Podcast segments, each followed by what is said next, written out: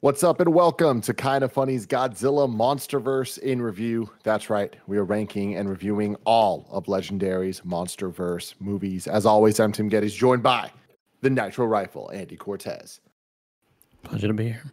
The big dog, Kevin Coelho. He knows sign language. What's up with that, huh? He can talk. You know? Of course, we have Greg Miller. Hello. And the producer slash seducer, Nick Scarpino. Happy to be here. Excited to talk about this movie. There's a monkey. There's a lizard. What's going to happen? You're going to have to find out here on In Review, where each and every week we rank and review two different movie franchises. Right now, we are closing out the Godzilla MonsterVerse in review. Then we're continuing on with Mortal Kombat in review, which is very, very exciting stuff. The movie has been delayed. The new Mortal Kombat has been delayed a week, which is very unfortunate and ruins a lot of our schedule. But why they fret not, fret not. They did it to get way more HBO Max subscriptions. There's some smart cookies over there. They're just like, no, we need more. We need more. So much more. Leading into Restore the Snyderverse. I bet you get a lot more subs, you know? I feel like they're earning it. I'm proud of all of them. Good for them. Yeah, you know? Canceling DC movies left and right. It's like, oh, nobody wanted New Gods. Nobody wanted it. The Trench. Bye. What the hell's The Trench? It was going to be an Aquaman spinoff, Andy. Oh, the scary one. The scary one. That came out like this. Yeah, little creatures. Yeah, that was a cool. That was a cool moment. That was a cool moment. So good. It was right out of the comics. It was great. Cool.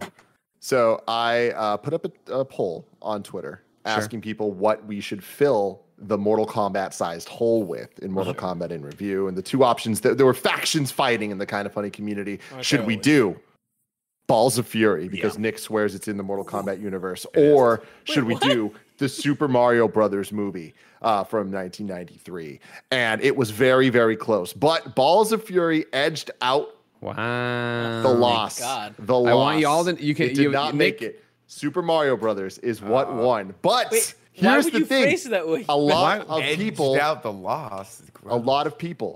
wanted both. So, boys, I'm giving you both. That's what's fucking going to happen here. Ping pong. We're going to do Balls of Fury for this. Mario, we're going to wait to lead into. We'll do Mario in review leading into the Illumination Mario movie that's coming out next year. So that's exciting. But... after Mortal Kombat Annihilation, we will be doing Balls of Fury. Why, Nick? Because the actor that plays Shang Tsung is in both movies, and it's very much a ripoff of the first Mortal Kombat movie and Enter the Dragon. More Enter the Dragon, but Mortal Kombat's a ripoff of Enter the Dragon too. Anyway, that's not what we're talking about today. Today we are talking about Godzilla vs. Kong with a runtime of 1 hour. I towed down Godzilla. I don't want to get Jen mad at me again. But, you know what I mean? Yeah. Well, it sounds better when I'm allowed to do it full blast, but I got yelled at last time. Yeah. By someone who doesn't appreciate art. You know, that's the thing. As everybody knows, I went to a Van Gogh exhibit today. You know what I mean? Some guy throws fucking paint on the wall. Oh, this is fucking... look at this. This is art. Someone out here, performance art. Somewhere above a mime, below a comedian, but I get no credit for my craft. Above a mime.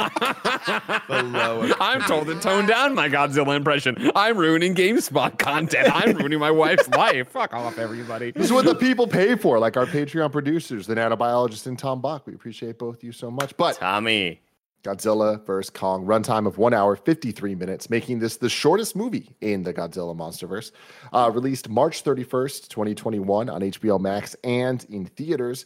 It's the fourth film in the MonsterVerse. It's the 36th film in the Godzilla franchise, the 12th film in the King Kong franchise, and the fourth Godzilla to be completely produced by a Hollywood studio. Wow. The film stars... Alexander Skarsgård, Millie Bobby Brown, Rebecca Hall, Brian Tyree Henry, Sean Aguri, Eliza Gonzalez, Julian Dennison, Kyle Chandler, and way too many fucking people. Once again, introducing characters we don't need in these movies. More people to randomly kill off, though. It was directed by Adam Wingard. He's notable for his works in the horror and action genres, especially the films You're Next, which is awesome. Great scary film. The Guest, which is an okay scary film. Blair Witch, the reboot, which I enjoyed quite a bit, and the Death Note Netflix movie, which you can have your own opinion on. And Nick, guess what? His next project. Balls of Fury. He's writing a sequel to Face Off. No way. Yes. All right. I don't believe that when I see it. There's no way that's happening. Nick. Mark my words. Put money on the table. It's not happening. Dude, Face Off. I have never. I mean, I'm down. I love Face Off. Face Off's great movie. I have never in any other movie needed to look up the IMDb cast list than right now. Like in all of the interviews we've ever done, this is the one I need it the most for. Because I like. It's just the character. Like I think the only one I remembered was Bernie. It's the only dude I remembered. So like, yeah, I mean, I'm with you on that, and I think the movie still suffers from that same problem, right? Where they could have just taken one of the groups of people out of this, and I think it would have made the movie more memorable, or at least the characters more memorable. However, I do like the runtime of this movie. I think that extra 20 minutes that they managed to shave off really helps the pacing of this, and it really helps the enjoyment value of it as well. It's true. It's very true. The music is done by Tom Holkenborg. Greg, who is that man? Tom Holkenborg? Bill Holkenborg's brother. This is a man who I actually have some beef with. Back in Columbia, Missouri, he traded me a bumper for a bag of potatoes. Yeah. All right? Mm-hmm. I open up what I find? Those little caterpillar cocoons on the inside of the bumper. Yeah, I hate that shit, Andy. Damn it. You know what I mean? Come on, Holkenborg. I was looking for Junkie XL. Because I want to do the Godzilla. Like, you know what I mean? Everybody's like, you got to stop doing the Godzilla cry, you know? No, I don't mind. That's what you say now. You're just trying to be the cool parent. It's just Jen. Everybody says it. Junkie XL did the music for this, just like he did Snyder Cut, Mad Max. Is that Tyler Holbrook? Tom Holkenborg. Tom Holkenborg is Junkie XL? Uh-huh. We went over this. This is why you don't give yourself a funny nickname, all right? This is his name's Joss. Name. This had a budget of $200 million and a box office of, so far, $132.1 million. Godzilla vs. Kong posted what is a record opening day during the pandemic with $9.6 million at the domestic box office, making it the fourth highest grossing film of 2021. Greg Miller, what's your question? How are they? So is box office still box office? They're not like no money from HBO Max is counting towards that? Mm-mm. It's just box office. The thing with this is it's most of it's international, but the 9.6 is domestic. So the 120 whatever is from other places where it's been open a week already internationally, except for Canada. It's not available in Canada whatsoever right now, which is weird. Like they do know what they did. It's one of the things where like, you know, they'll ban certain like anti-Russian movies in Russia. It's the same thing where, you know, Canada and Godzilla have a pretty torturous torturous past. Torturous, yes. Greg Miller, what do you think of Godzilla versus Kong? This movie's incredibly dumb, but I had fun with it at the time and never thought about it again. You know what I mean? And part of that fun is watching Millie Bobby Brown and Bernie and be like, what the fuck are they doing? Why is any of this happening? All right. They're on a boat, and they're going to be on a boat for... All right. What are you doing? Man, and then it was the other thing of like, Skarsgård, right? Like, hey, I remember you from True Blood and when you had to be a dick. I like it when he's not a dick. He's not a dick in this movie, right? And then he's also starting to sound more and more like his father from the Avengers movies. And I'm like, oh, that's neat. But it was like, whatever. You know what I mean? Like, I enjoyed the fight. I enjoyed the fights between Godzilla, and I enjoyed the fights between King Kong. And I enjoyed when Mechagodzilla came around. And I even liked the throwback to when they were like, Mecha Godzilla, when they were like calling him by the name, and then all of that's just his name. That is legitimately his name, like to the guy who created him as well. That was fun. Yeah, it was a big dumb movie that I enjoyed in the moment and haven't thought about again. Andy Cortez, what do you think? About the same. Just a big dumb movie. I enjoyed all the kaiju stuff. Really cool fight scenes. Although I am kind of annoyed that they would use all of these awesome lighting and colors to get people like me and be like, oh, this is going to be like the other movies, but it's going to have style. Yeah. And we're going to be in Tokyo, and there's going to be all these cool different neon lights everywhere. And I just felt like it was pandering to him. It's pandering to the neon community like me. You know, like, stop. I'm already watching it for a review show, okay? You already got me. I have to watch it anyway. I really, really dug a lot of the fight scenes. I couldn't put my finger on where I saw Alexander Skarsgård. Who is this guy? I've seen him before. And it's when I edited me, Nick, and Kevin into a clip of Battleship for KFAF a while back. I was like, that's where his face is from that clip. Anything with the humans, just totally useless. I just did not give a damn whatsoever.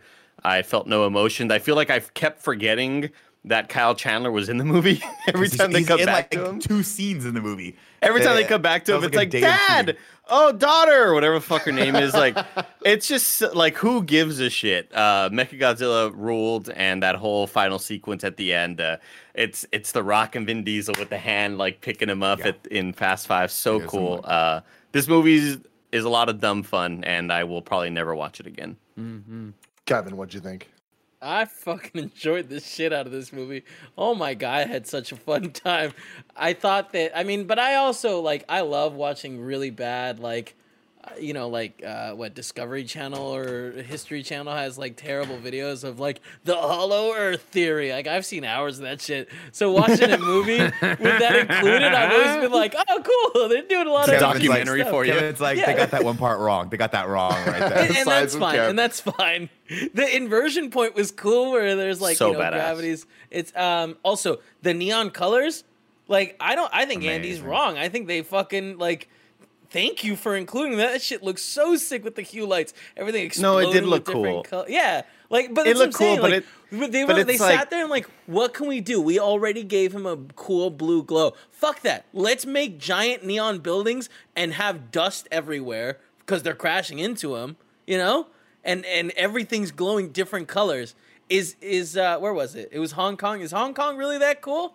We should go to Hong Kong. Yeah, I mean, once they sort they call it the neon city, mm-hmm. Hong Kong. Mm-hmm. That's why it looked cool in Iron Man VR too. When you went and played in Iron Man VR, there was a lot of neon lights and stuff there, so I think that must be accurate. Mm.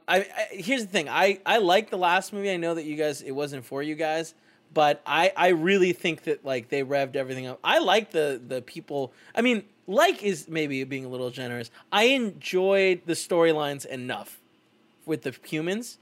And I feel like we got a lot of Godzilla and King Kong, and so, you know, like, why am I going to... We didn't get a lot of Godzilla. That was the problem. Yeah, Godzilla swimming around the goddamn Earth the whole time. Godzilla. He sucks. And that was my problem. And as a Godzilla, it being firmly in the Godzilla camp, right? Yeah. I didn't like all this monkey propaganda they were giving me all of a sudden, making me trying to feel for this thing.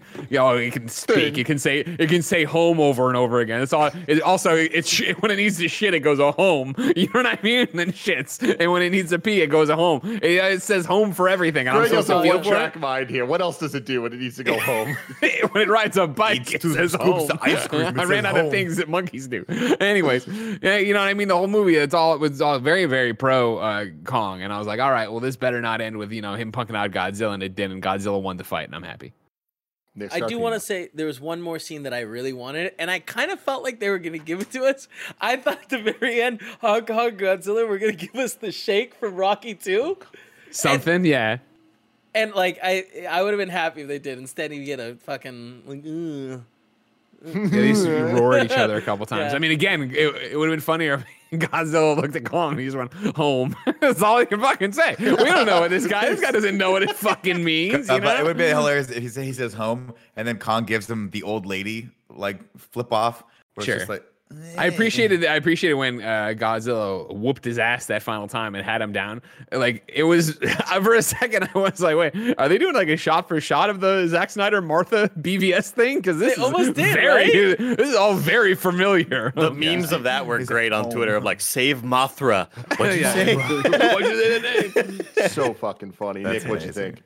I had a really good time watching this movie. It turned a corner about 20, 30 minutes in where I was like, oh, they're just going to throw everything at us right now. I agree 100% that the human characters are vastly just useless for the most part, except for I really, really liked the relationship between the young girl and Kong. I thought that was very endearing. Mm-hmm. And I think they managed to find that was, for me, the sort of emotional thread of the movie. So every time they interacted, because I think she's such a good actor. And she was just killed every scene she's in, and I really felt their friendship. And so you feel that sense of like sadness through her eyes, seeing her friend suffer like that. And so I was invested in Kong's storyline throughout the entire movie. Granted, yeah, they go to the upside down world, whatever the fuck it was called down there in Middle Earth, and it's bonkers. And he finds an axe and puts it in the fucking computer or whatever. It's bananas, but it's so bananas. But I was just like, about halfway through, I was like, anything could happen in this, and I love it. And then they see the skull of Ghidorah, and there's a guy fucking mecha piloting in there. Like, this movie just does everything that you could have never predicted it will do, and it's just absolutely like batshit crazy. But don't you, that's like, exactly where I'm at with it, is that this movie was so enjoyable just because every 5 minutes something happened that would make me go, what the fuck? Am I watching the right movie? Like, it is so sci-fi, and them going to Hollow Earth, the way they get to Hollow Earth, the axe, how it powers up, how Godzilla shoots a beam in through the earth to call Kong out to come fight him the humans are in a stupid little spaceship flying around him. It's so fucking ridiculous and insane that, like, we always talk about how movies can be fun. This movie's fun as hell. But with that, it's like, what a just squandered waste of what this entire universe has been building up to. Like, how are we going to have so many plot threads, so many things that they've built to get to this moment? And then it's like, oh shit. So the post-credit scene from King of the Monsters with Charles Dance. Oh, Charles Dance is in it. It's just a totally other group that has it. And yeah, it is going to turn into a place where a dude comes in to control a Mechagodzilla.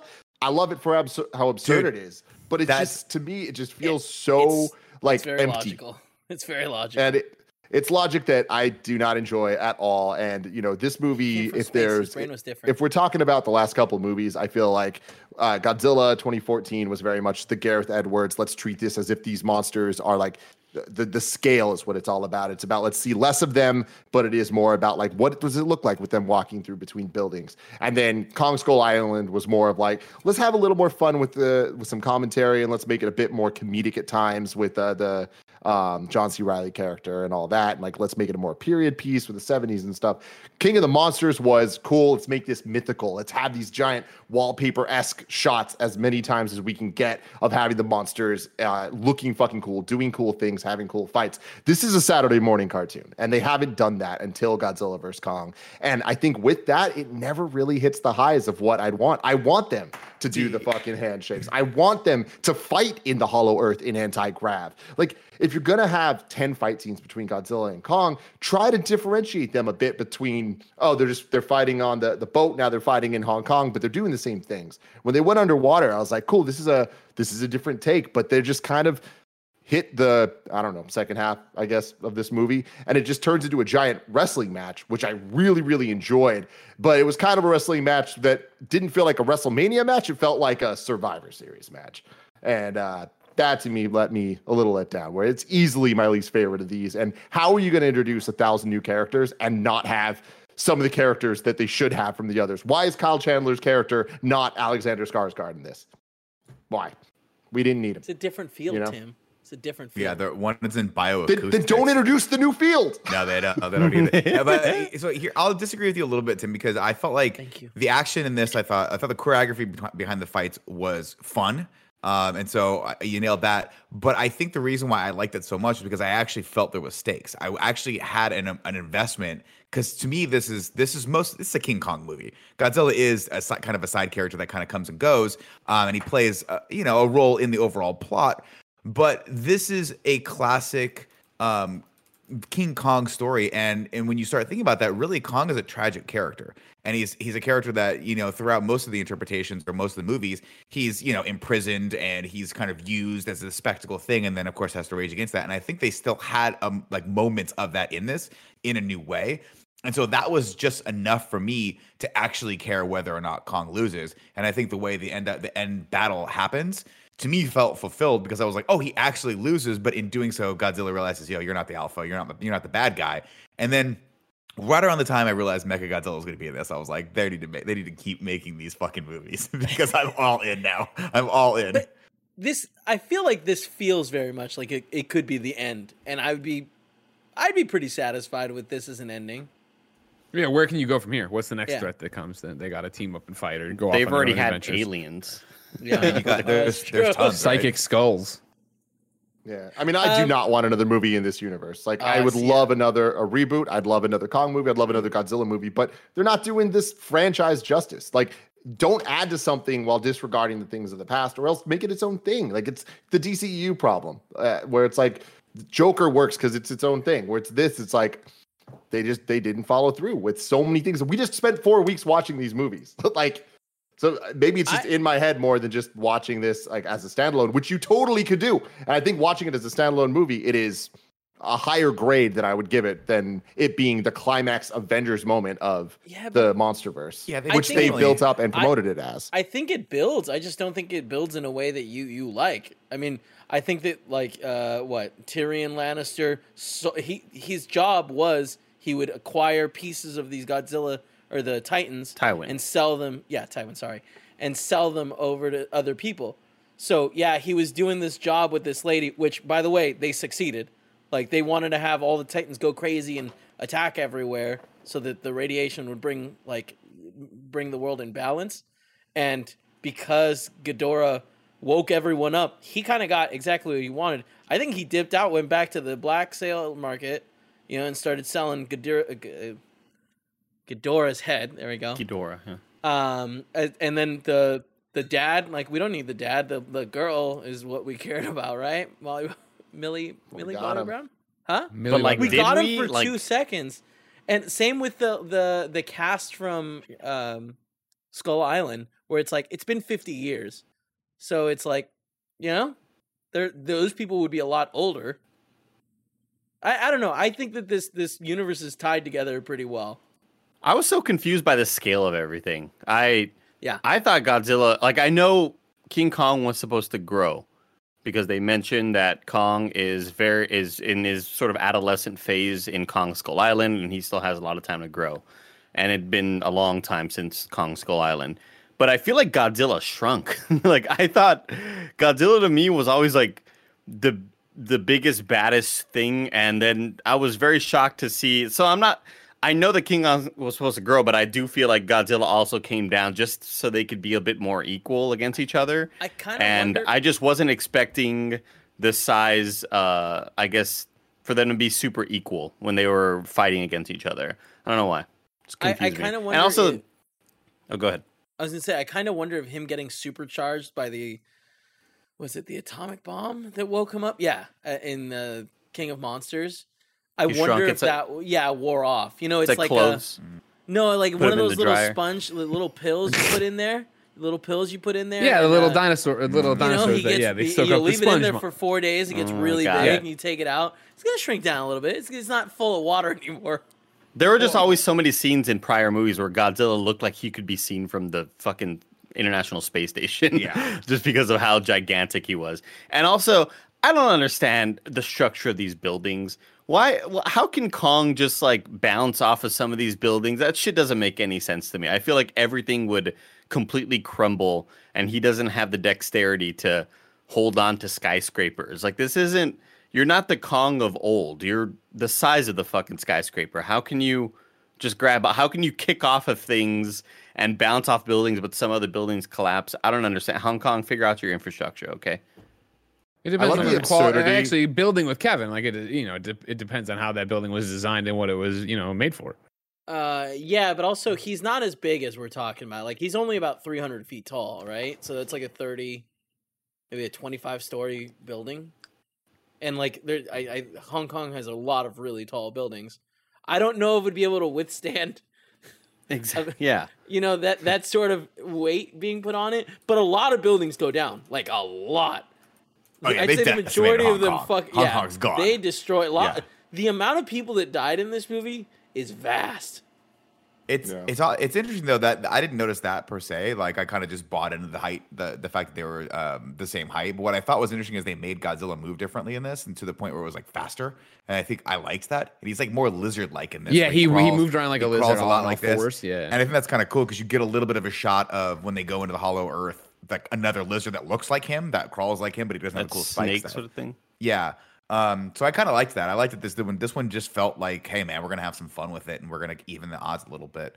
And I love all the colors. I mean, they beat you over the head like an 80s action movie with neon lights, and I fucking love it. Yeah, like all the facilities, all of Apex's facilities had like the red with the blue in the background. So it's Star Wars. When they drop down into, they finally drop down to like level 33 or whatever it is. Yeah. And it's just Tron. It's just like it's when Bernie and Millie Bobby Brown and the other kid that didn't need to be in this movie, but I fucking love him because he's from Hunt for the Wilder People. He's great. Yeah. He's great. He has some of the best. What's he from? Hunt for the Wilder People and Daredevil 2. And Daredevil 2. That's where I was known from. Thank you. Deadpool too. Daredevil. Deadpool. Always mix them up. Daredevil. He's in the Ben Affleck, Jennifer Garner. The straight to DVD sequel they did. Yeah, they brought that one back. If anything, this movie just showed me that I want another Kong movie. I think being in that sort of upside down Hollow Earth space, and we see that just that small fight against both of those lizard dragons. I want to see Kong take on more creatures like that. That shit was so cool. And then the coolest shot of him leaping from the one upside down space to the other is just that. I mean, I love shit like that. I love weird conceptual sort of science things like that. The camera in this movie is awesome. And I love that Adam Wingard was just like, we're going to get fucking weird and we're going to do the GoPro shot where it's like attached to their heads, but for the fucking monsters. Mm-hmm. And it's going to be so disorienting. The amount of times that while they're fighting, it's like there's a camera on one of their hands or on their face, or like every time there's a jet fighter, like the camera's on the jet being thrown, like they're not flying the right way, so it's like super disorienting. And like there was another thing where when they're in the heave unit and it's when they're going through the inversion and the camera is just like tumbling in every which way, spinning. It's like, holy shit, this is gonna make people sick. Yeah, I really like that though, because like they set that up where it's like they constantly being like, you're gonna vomit, and then they do it, like afterwards I was kind of like, I'm fucking dizzy. I like it. Yeah. Kevin's like, also, when they're going into the inversion stuff, the like little Stanley Kubrick homage where it looks like Space Odyssey, the 2001. There's that moment where all the lights go in like hyperspace, kind of fucking rad. So cool. Oh no, this Kong has got to go. Plot, plot, plotzilla. Godzilla versus Kong versus Tim's attention span. Somewhere on Skull Island, Kong wakes up after a nice little night's sleep and scratches his ass crack and then goes and showers in a waterfall. And then he very casually unearths a tree while Gia plays with the Kong doll that she's made, which is cool. And then we see a little bit of high-tech surveillance. We're like, wait a minute, is he on Kong Skull Island? We don't know. Then he just straight up launches that tree into the sky, and it turns out this isn't Skull Island at all. This is Kong Containment Center, Monarch Outpost number 236, apparently on Skull Island. On Skull Island. Yeah, it's still on. Yeah, so it was. Rebecca, I like this scene where they woke up and I like King of the Monsters. Can we all talk at one more time, please? It's remind me a lot of King of the Monsters with the twist of them being on the outpost in the beginning, and I liked that a lot there, and I liked it a lot here. And I was saying I like the opening, just the way it was set to music, because it was fun. And it was like so sleepy and nice, and he's scratching his ass. And there's a little girl there. Oh no! It threw me off because I thought, I thought he's breaking out right here. This is he's gonna go out and wreak havoc. And I was like, oh, he's just pissed off. He's throwing stuff at the wall. You can't Truman Show this guy. All right? This guy knows it's on camera. He sees the camera.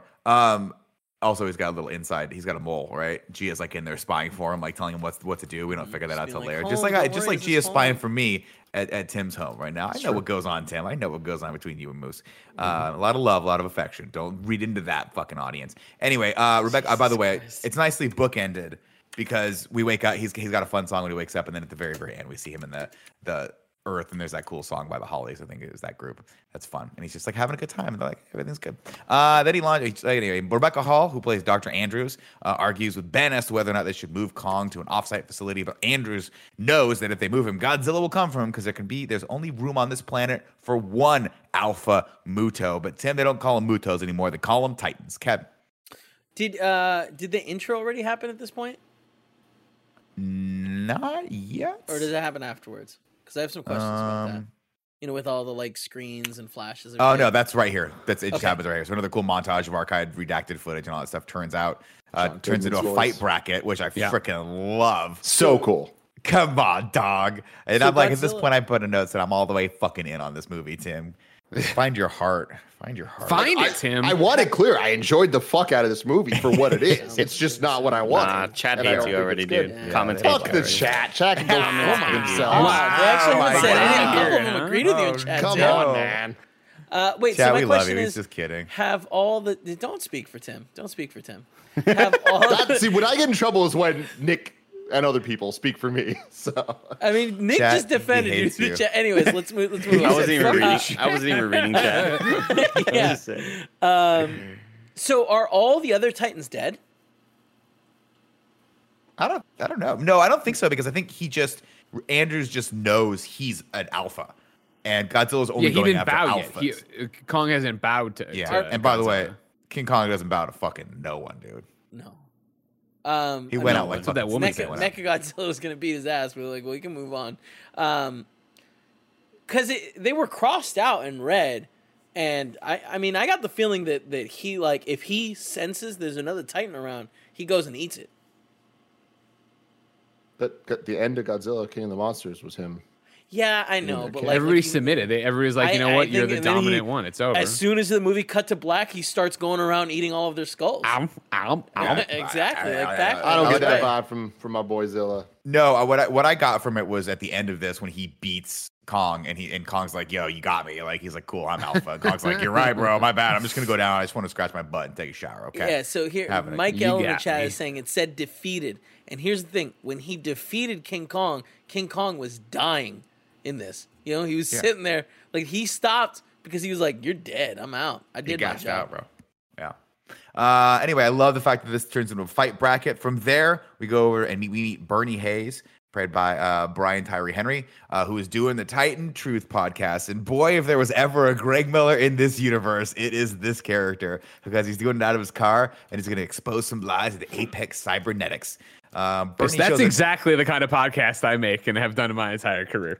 Boy, I'm sorry, you're right, Greg. I apologize. Boy, if there was ever a Kevin Coelho in this universe, it is this character. If Paul dies from a Titan, like, yeah, I'm gonna hunt these Titans down. You know what I mean? Oh, and then I'm gonna hunt down until their last dying breath. Right. And you're gonna be completely untrackable, and Monarch's not gonna be like, this guy is worth dealing with. But Millie Bobby Brown, I know how to find this guy. Well, first of all, I don't know. We don't know if Monarch has any interest in it. And Apex, like, he was working there. That's, you know, these small people, like, they're not looking into him. Dude, yeah, no, they're small fries. Like, he wasn't. Let him talk. Like, I don't think he was big. Bro, Andy's been working against us on his nightly streams for the last 2 years, and you guys never fucking pay attention. 3 years. Okay? 3 years he's been trying to take over this company from the inside, and Andy, I for one am all in. Let's see. Of course, he works there, as Kevin noted.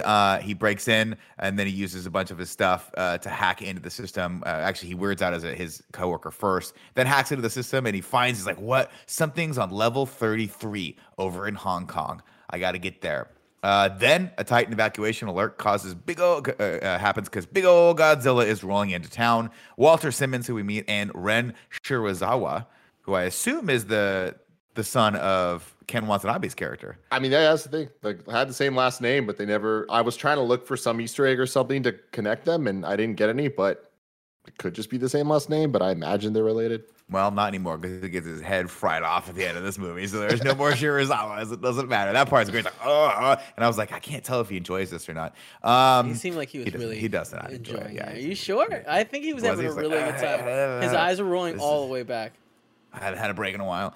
The military attacks Godzilla, who's going nuts and moves a lot quicker in this one, which is cool. His eyes are glowing all the time, which is fucking awesome. Let's see. Oh, Walter Simmons right there. I'm sorry. Escaping the helicopter while Bernie heads down to level 5. Good luck down there, Bernie. God, you were a fun character while you lasted.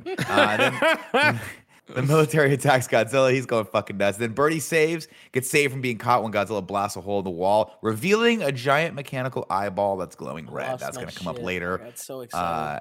I know. It's just like so excited. Oh, they're so fucking doing it, and it's going to be this goddamn Godzilla movie. We all knew with the setup of the last one that we were going to get here, and we're getting here. I did not know. I'm an idiot. I had no idea. Yeah, no idea. I was like, what is this thing doing?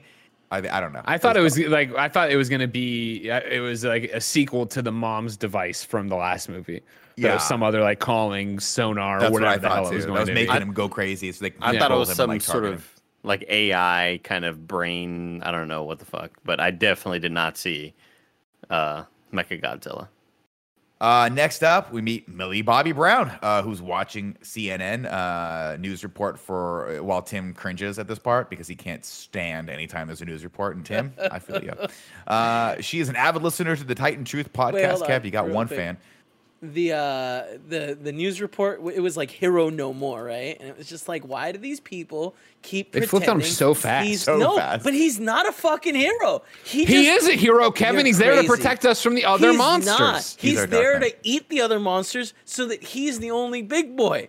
You gotta stop deluding yourself. God, I can't wait to start this podcast. He saved us so many times, and then he shows up out of the blue one day, fucking attacks this fucking facility, and everybody's like, well, clearly Godzilla's gone crazy. No one thinks maybe we should look into this facility. Yeah. He doesn't give a fuck. What the fuck are they doing on Club 33 down there? He doesn't give a shit about you, Greg. He doesn't care about you, dude. Okay? Thank you, Eddie. This guy's in it for himself. When he brought the battle to San Francisco, he stayed away from my section of the sunset. I'm fine. All right? He was about to step, and he looked at the street signs, and he was like, oh, no. He's smashing around downtown. He does one of these. He's like, what? Oh, and then he walked over and smushed IGN and then came back to the fight. You know what I mean? He's out there working for us. Yeah. Okay. Tim, I just wanted to be clear. This is exactly why I love and respect King Kong. Because we can communicate. Oh, he's not some dumb brain. You didn't know you could communicate till this one, and all he can say is home. I speculated. And he King can Kong, say you want a banana? You want a pizza? Home. That's what he says. Help! home. No, okay. You know what? Just let him have it. Let's see. Over at shoot, Avalister to the Titan Truth Podcast believes, like Burnham, that it's not a coincidence that Godzilla attacked that facility at that particular time. Over at the Monarch Relief Camp, Millie tells Kyle Chandler about the conspiracy. I'm not even gonna name his fucking character's name because he's in this movie so little. He's just Kyle Chandler. Call him the dad. It's Kyle Chandler. She tells him about the conspiracy, but he's like, listen, not everything's a conspiracy, okay, Millie Bobby Brown? And she's like, yeah, it fucking literally is, Dad. Everything is a fucking conspiracy. Like, everything's a conspiracy in this goddamn world we live in. Then Ren and Simmons head over to see Dr. Land to talk about his book, Hollow Earth, which is which they surmise, or he surmises, is the birthplace of all the Titans. Now, I know, Tim, that he said he really liked Alexander Skarsgård in this. But whatever accent he's doing in this, I'm gonna ask you. Yeah, he's going for like a nerdy thing, and it does not work. It's so hard for somebody like him. You know what I mean? Just a god among men to sit there and be like, I want to play a nerdy normal person. Yeah, then he smiles, you know what I mean? And you're like, no, you're a fucking dork. Because he has that. When he cut his hair, I was like, oh, is this like his brother? Like maybe how that other character, her sister, was in the movie too, but really it was just her with a ponytail. Is this his brother? By the way, cut from the movie. They shot her. She was cast in this movie and just isn't. Tim, they wanted a shorter runtime. Mistakes. I mean, thank God, because like we all enjoyed it more because it was shorter. Everybody said that. Now, Tim, if you told me they cut her and 4 other people, I'd be like, okay, cool. But what's one extra character? You know, like I mean, but that's an extra 10 minutes that we just don't need. And also, I have enough. Did Miles Dyson come back for this one? No. Did he get cut as well, Tim? Because I like the nod to him in the last movie, right? Of like, oh, you're the older version of the guy from Kong Skull Island. There was a list of people I saw that got cut from the final cut. But what about Tom Hiddleston? They ever do something? Whatever happened to him? Oh, he's old now. That was the 70s. I know, but why not just put him in? They fucking got the makeup for Captain America. They can't bust out the old paintbrush for him. I remember Kong. Nobody wants to see people age. They had to age up Kong. So you think John C. Reilly's dead? Definitely. Oh yeah, big time. 100%. Yeah, super dead. In his 50s, it was actually quite sad too, because I mean he just got back. He was really depressed. His wife had moved on. He choked on that first hot dog. Sat down to watch his cubbies. Bit into the dog. Haven't eaten a hot dog in a while. You know what I mean? Man, that sucks. I would have liked to have seen him witness the Cubs win it all. Oh, he definitely didn't make it that far. Really? Yeah. Andy, he was old, and like he did not live like a safe life that like made it so that he lived to old age. Wait, because he lived on an island sports that well. Didn't they win? Dangerous. Wasn't that at the end of the last movie or of Skull Island? No, they did not. But win. They were just playing. That was just a normal game. Gotcha. But you got to understand, Tim, that the Cubs went like 90 years without winning, and they finally the Cubs didn't win the Super Bowl till last year. Yeah, it was Super Bowl. Yeah, that's what it is. Yeah, I love you guys. I love you so much. Hold on, before we move on, are you getting ready to move on? Right, so he's 55 right now. Thanks, man. So let's say when that movie came out, John C. Reilly's 50, all right? And then that was in the 70s, right? And then when did the Cubs win? 2014, I think. See what we're at. So I'm ballparking. We're at 70. He's 50. You get to 2016. You get to 2000, then he's 80. Then he's 96. This is very fast math on the back. He's fucking dead. And all he wanted was hot dogs and beer. He's been out there. You're telling me this guy doesn't come back and he's probably carrying the Zika virus if he's not the Zika virus? You're missing the point, though, Greg. He died in 89-ish. Wow. I did not expect to hear a Zika virus. Zika. You know what I mean? Like, trust me, this guy's got stuff going on inside him. Worms all over the place. And here's what I'll say. I think that at this point, he has the best doctors in healthcare that he could ever get because of the government. Because the government's like, what an honor, sir. You fought for us in World War II. You do not know helped, the American government. You helped. Yeah, go to a veterans hospital right now. See what kind of care they're getting. Go to anywhere but Walter Reed and tell me how the veterans I'm talking, guys, I'm talking Monarch and Apex, okay? This isn't your run-of-the-mill government. I think you guys are missing the point that he was on this island. And there's lots of instances where it's like medical, like doctors and nutritionists will go into these areas still in the world and find people who are untouched by the outside world. And they're all way fucking healthier than we are. So it's possible that for like 30 years he lived and his DNA is just amazing. He only aged like 10 years in those 30 years. But remember, he just lived there for a while. He wasn't born there. So the hereditary genetic issues that like plague all of us are still in him. Yeah, but we know that he meets Will Ferrell at some point, so... And Adam McKay. Thank God for that. Before we move on. Oh, no. Let me tell you about our sponsors. This episode is brought to you by HelloFresh. With HelloFresh, you get fresh, pre-measured ingredients and mouth-watering seasonal recipes delivered right to your door. HelloFresh lets you skip those trips to the grocery store and makes home cooking easy, fun, and affordable. And that's why it's America's #1 meal kit. HelloFresh cuts out stressful meal planning and grocery store trips so you can enjoy cooking and get dinner on the table in about 30 minutes or less. A lot of people at Kind of Funny have been using HelloFresh, including Kevin. Isn't that right? Yep. And I love it. What do you love most about HelloFresh, Kev? So we do the vegetarian options because Paul is a vegetarian. And I can't believe how many different vegetarian foods I'm eating that are phenomenal. There's so many. That's great. That's great. And that's the whole thing. HelloFresh gives you a ton of options based on your diet, based on what type of food you're looking for. They offer the flexibility you need with customizable orders every week. You can easily change your delivery days or food preferences and skip a week, whatever you need. So you can go to HelloFresh.com/morning12 and use code morning12 for 12 free meals, including free shipping. That's HelloFresh.com/morning12. Next up, I want to give a shout out to BetterHelp, our new sponsor, BetterHelp Online Therapy. A lot of us take care of our bodies, but 2020 and 2021 have been tough. So you might also want to be taking care of your minds. I mean, definitely, you 100% do. It's been really rough.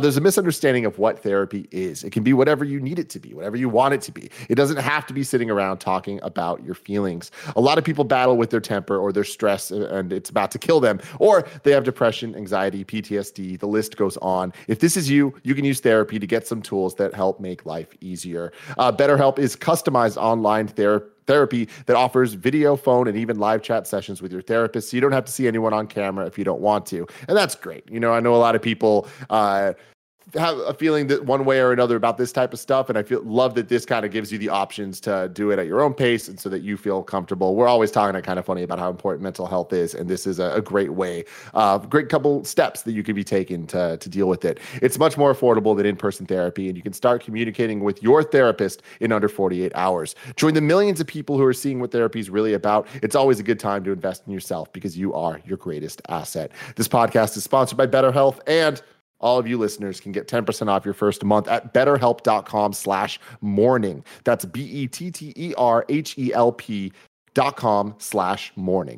BetterHelp.com/morning. Nick, please continue. Sponsors told. Let's see. Ren shows Lynn the magnetic image of a real Hollow Earth, and he's like, there's a whole world down there, and it's got a lot of energy, and we want that because we can weaponize it against Godzilla, and we'll be the apex predator from now on. That's why I named my company Apex. And I was like, wow. It's on the nose, like but I like it. Yeah, I liked it too. I was sitting there being like, yeah, that's what we named him, Apex. Make Mechagodzilla. Do you think they were walking down the street and they were going to Underdogs to try to figure out the name of the company? And they were like, what if we called it Apex? And the other guy's like, I don't know, dude. I still like the Godzilla beaters. I like that a lot better, but we'll spell it with a Z. And Tim goes, Nick, just because you spell something with a fucking Z doesn't make it cool. Yeah. And I'm like, Andy does it. Touche. Anyway, but Simmons is a craft. And Lynn's like, dude, I can't go down there because I lost my brother because we didn't account for the fact that there would be a soul-crushing gravity reversal that happens once you get into the middle of the earth. And Simmons like, dude, I got to cry. Oh, first off, Simmons like, he goes, what happened to your brother? And he's like, well, weird story. I went down there and he got crushed by gravity. And then Simmons goes, I know. That's why we invented these crafts. And then Lynn goes, if you fucking knew, why did you ask me to relive this trauma, you piece of shit? Just remind, bring it fresh and like say we solved it, right? Yeah. How do they know, though? Because it would all be like smooshed down to the size of a can and just lost in Hollow Earth, right? Well, I imagine that it's like it was a theoretical thing of like, well, if we go down there, it could crush us. And then when he never came back, he was like, oh, he probably got crushed. He probably got proofed. We should have looked into that more. Yeah. Lynn tells them about genetic memory, which is an impulse to retain their birthplace that Titans retain or animals have to retain to go back to their birthplace. And he goes, we need a Titan to show us the way, with the help of Dr. Andrews, of course. So Dr. Lynn goes and gets a haircut for no reason and talks to Dr. Andrews into letting them use Kong to find the way into Hollow Earth. And even her 10-year-old daughter knows this is a fucking terrible idea. The only person in this whole movie that has any sort of like morals or like moral compass or like smarts on her head is the little girl who's like, y'all are fucking crazy. Leave Kong alone. Back away. So they give Kong some night pills and ship him across the ocean. Maya Simmons shows up because we need more characters in this, who's played by Isa Gonzalez. And she starts just being egotistical all over the place, talking about how dope her heave ships are. And then Kong gets left out in the rain, which is really sad. And Dr. Andrews gives the audience some exposition about an ancient rivalry between Kong and Godzilla probably killed all of Kong's people. And we're like, no, I think that was the Skull Crawlers, but we don't really know. It doesn't matter. Then Kong starts to go a little nuts, so Gia goes out to calm him because he's sad, and it's really freaking sad. And if this part didn't break your heart, you're dead inside. And she knows this because Kevin, she taught Kong sign language. Actually, she didn't teach Kong sign language. It turns out Dr. Andrews was trying to teach Kong sign language, and the whole time he's like, I don't understand what the fuck you're talking about. And then he looked over at G, and G's like, fuck that. He looks at G, he's like, big ass wink. Right? The tongue just made that perfect. Because like imagining Godzilla doing that.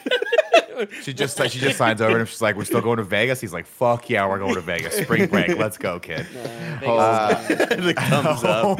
Give me the home, Greg. Home. Vegas. Home, as all he knows. We're all so impressed that he memorized emotion. He doesn't know what it means. Seriously, he's throwing shit at the walls. And then people are having complex conversations with him, and he's not fucking signing back anything other than home. He doesn't care. He doesn't want to talk to you, dude. You're all small people. This was seriously a big moment for me, because like I had posted something on Instagram about how I was backing Kong, and Tim was like, wait, Kong for reals? And my whole argument was like, yo, we can develop speech with him eventually. Like, we just try hard enough. Remember Coco. Never forget. I was really hoping at the end he was going to say something. Home, probably, because that's all a fucking guy can say. Who do you want King Kong to be voiced by, Greg? Who are you hoping for? Ashton Kutcher. That'd be amazing. Yes! That'd be amazing. You guys, home. Mila Kunis can be Godzilla. We'll just complete the whole circle. Let's see. Maddie listens to more Titan Truth podcast when the kid from the Hunt for Wilder People comes over with his brother's truck so they can go looking for Bernie. And then a dope ass 80s song plays. And he's like, how are we gonna find Bernie? She goes, well, I know. He washes himself every night in bleach so that they can't track his DNA. And then I go, I don't think that's healthy for your skin. I'm pretty sure that would kill you. Kevin, what say you? That would be really bad for your skin. Science with Kev. I'm Kevin. Don't rub bleach on your skin. It's really not good. It's really you don't want to do that. Also, I don't understand the logic behind it. Like, this is one of the moments in the movie where I'm like, this is why would they they couldn't figure out something slightly better, just slightly better.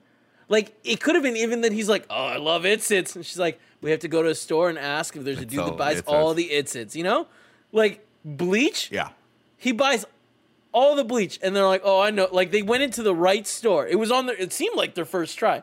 Anyways, yeah. No, they said they've been doing it for a while. They've been going to. Oh, did they? Stores. All right. Well, it's fucking done. It's one of those like if people, if like Kind of Funny fans were going on every CVS going like, do you have a guy who comes in here and buys all the 3D Doritos and Mountain Dew? Like eventually they're going to stumble upon the one CVS guy that's where like, Corduroy works. It's funny. There is one guy and he doesn't like to admit it. Yeah. I really want to be friends. He usually comes in when he gets up. So if he waits like 5:30 at night, he'll probably be in. God, Andy, you know what? Science, science, science with Kev. The bleach thing is fucking Doritos. Dumb. The bleach thing was dumb, and I'll tell you why. Because we have a character from the movie prior to this who has specific knowledge and very intimate knowledge of all of how the Titans work. So you think they could have found out something? I don't know, maybe from her past they could have brought to this one where the kid from the Wilder Group was like, "How are we gonna find him?" She's like, "Well, I know all the echobiology for Titans and I'm the only one that knows."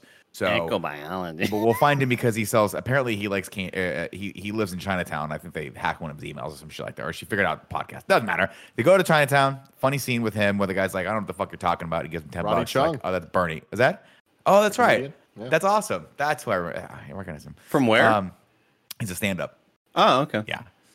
Yeah. Let's see. So they go over there. They track him down by buying candy in the shop, and then. He was like, I'm not that person. And she's like, I'm so-and-so. And she's like, I'm Dr. Russell's kid, Maddie Russell. And she's like, oh, my God, Vera Farmiga. I loved her in the last movie. Conjuring was great. Conjuring, very, very good. Anyway, they go to dinner. And then he catches.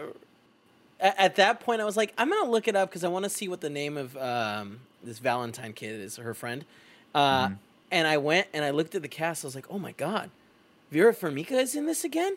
What's going on? Like, all these people are on there, and I was like, nope, no, it's the wrong movie. I did the exact same thing Nick did the other day. Dude, yesterday I was like, Tim, it's crazy they brought everyone back. And I was like, what the fuck are you talking about? They had two people back, and I was like, oh, I'm looking at the one from Skull Island. This is not right at all. Tim was like, you gotta get more sleep, man. You gotta get more sleep. Let's see. He catches them up on the situation and tells them about his wife who died, and we assume died due to one of the Titan attacks. And then he talks about. They could have given that as a throwaway line in there, but they didn't. So it was just. I felt like a little awkward, but whatever. Yeah, I imagine it's because of one of the attacks. I have to believe. Of course, she gave him this the gun holster with the whiskey in it and all that stuff, and he's like, well, you know, when this whiskey's done, I'll be done too. Very, very foreshadowing. Anyway, out in the Tasmanian Sea, Kong helps himself to a bunch of fish while Andrews tells Lind about Gia's people being wiped out from the storm. I guess apparently the storm encroached finally upon the island and killed everyone. And then she started looking after her, as did Kong. Kong apparently adopted her. And then Lind sees a good opportunity to have someone keep the reins on Kong. And Andrews is like, dude, nope, you can't keep the reins on Kong. And he's like, well, we'll try. And then Gia feels the vibration of the walls and freaks the fuck out, which I thought was a really cool scene because she figures it out before everyone else that Godzilla is coming. And, of course, he starts wrecking shit, wrecks a boat, capsizes their boat with Kong still chained to it. And I like this scene. This is the first time I was like, oh, no, I don't want Kong to drown, even though I was like, they got to fight, so he ain't going to drown. And then Dr. Can you imagine if they killed Kong here? I mean, they may as well kill. I mean, they fucking killed Bryan Cranston. Fucking Jesus. A little don't different. Go to level five. Stupid movie. Joey, make the shirt. Stay away from level 5. Dude, and I know you already kind of referenced it, Nick, but when they kept talking about level 33 and this level and that level, I was like, God. You're like, what's he going to do? I'm the same. I think I'd wear a level 5 Survivor shirt. Just like, I'm then so you should. Yeah. I survived level 5. That's great. Oh, man. See, Tim, you didn't want there to be more movies in this series, but now we can sell that shirt 6 years from now. Let's see. Anyway, so Dr. Lin jumps in and finally frees him, and then they start banging it fucking out. Godzilla makes the mistake, of course, of coming up onto the ship first, and Kong just fucking knocks it. I mean, just like an early, excellent strike right in round 1. Then Godzilla very quickly realizes, I am out. I'm at a disadvantage on land, so I'm going to drag him down into the ocean. Kong, of course, bitch-ass move, really, honestly. I mean, good strategy, though. I'm not going to lie. Like, kudos to you, Godzilla, for figuring that one out, because you can breathe it underwater, and this ape can't. Unlike Greg, who can hold his breath for a very, very long time. Godzilla drags me down there. He's got a good 10 minutes fight still. You know what I mean? He's gonna be like, oh, fuck, this guy can hold his breath real long, and I'm doing kicks and stuff. Because that's the other thing. I'm more limber under there. You know what I mean? Really and I'm doing, like, cartwheel backwards. Holy shit, because Greg Miller, one of the most limber people I know, and you're telling me you're more limber underwater? Yeah. It's fucked up. You don't have gravity. It's fucked up, man. I'd like to imagine that, you know, getting close to the 9-minute mark, Godzilla's like tussling, right? And he's wondering, how much longer can this go? Because I don't got much longer. Do I want to risk this right now? Do I want to keep on going and possibly die? I don't know how much. Maybe he's got 20 more minutes left of like holding his breath. Who knows? Like, this guy's got the stuff, and I didn't think he was gonna have the stuff, but he's got the stuff. So what do I do now? Terrifying. Because Godzilla's gonna be out of tricks pretty quickly. You know, he's trying to do that nuclear shit, but I'm swimming too fast and I'm making moves. He can't roar. You know what I mean? That's the other thing. Everything's muffled and weird down there. Meanwhile, I'm there. By the way, the first thing I did in the first minute, take off all my clothes. So now he's got a naked Greg fight. You know what I mean? And he's like, this is unheard of. You know what I mean? He's like, usually the humans I tussle with, they are afraid of me. This guy's been looking forward to it. And that's the other thing. He's getting close, and he has the size advantage. I'll give it to him. But the thing is he's moving slower at the water tension. I'm grabbing onto those teeth a lot, and I'm trying to get inside, you know? I'm definitely trying to Jonah the whale. I'm Pinocchio in this thing. Okay. I'm going to come in get you from the inside out. Wow. Because it's like, this is a well-known story. Right? Nick, who is Beaver on Leave It to Beaver? Who is Beaver on Leave It? He was what the was kid. His name? What was his name? The actor. Oh, Eddie something. Eddie Haskell. No, that was another character on Leave It to Beaver. I'm looking for the name of the actor who played Beaver. Hold on. Hold on. Leave it to Andy, is this going to be worth it? Jerry Mathers, all right? It's a well-known fact that Jerry Mathers almost died after an appearance on The Tonight Show in the late 90s, early aughts. What got him, Andy? What got him? Godzilla. No. Guys, come on. Keep up with the story, all right? No. What happened is that Jerry came on there when Fear Factor was the big deal, right? So, like, Leno was doing some kind of celebrity Fear Factor bullshit. And one of them was eating this live pincher bug. Like, it looks like a millipede, but has little pinchers or whatever on its mouth. Fuck that. And so why? Jerry won the challenge by going and swallowing it and finishing it that way, right? The guy he beat, I forget who it was. We'll say Mario Lopez, but it probably wasn't Mario Lopez. Lost because he chewed it up. And the problem was that the bug Jerry ate, he didn't kill. He didn't kill it in his teeth. So he swallowed it, and it bit down his esophagus and into his digestive tract, and then that got infected, and that's what almost killed Jerry. So what I'm saying is I'm trying to get inside Godzilla's mouth because I'm hoping from the inside there I'm able to really fuck with his tongue. And he's like, shit, I got to get rid of this thing. I like tasting things. Yeah. But on the off chance Godzilla's able to beat me and swallow me, on the way down, I am biting that esophagus. You know what I mean? Like Godzilla's, he thinks he can deal with everything on the outside. He ain't got no antibodies in the middle. He's got a giant blue ray that shoots out of his throat. I think he can't do that while I'm biting. You know what I mean? You know what I mean? Yeah. Sure. You ever that's like Kevin? You ever try to sing when you got like the blue thing coming out of Godzilla's mouth? Atomic breath. Yeah. The atomic breath coming out of Godzilla's mouth is a lot like, and I know we're gonna get graphic. I'm sorry. We don't have to. We might stop.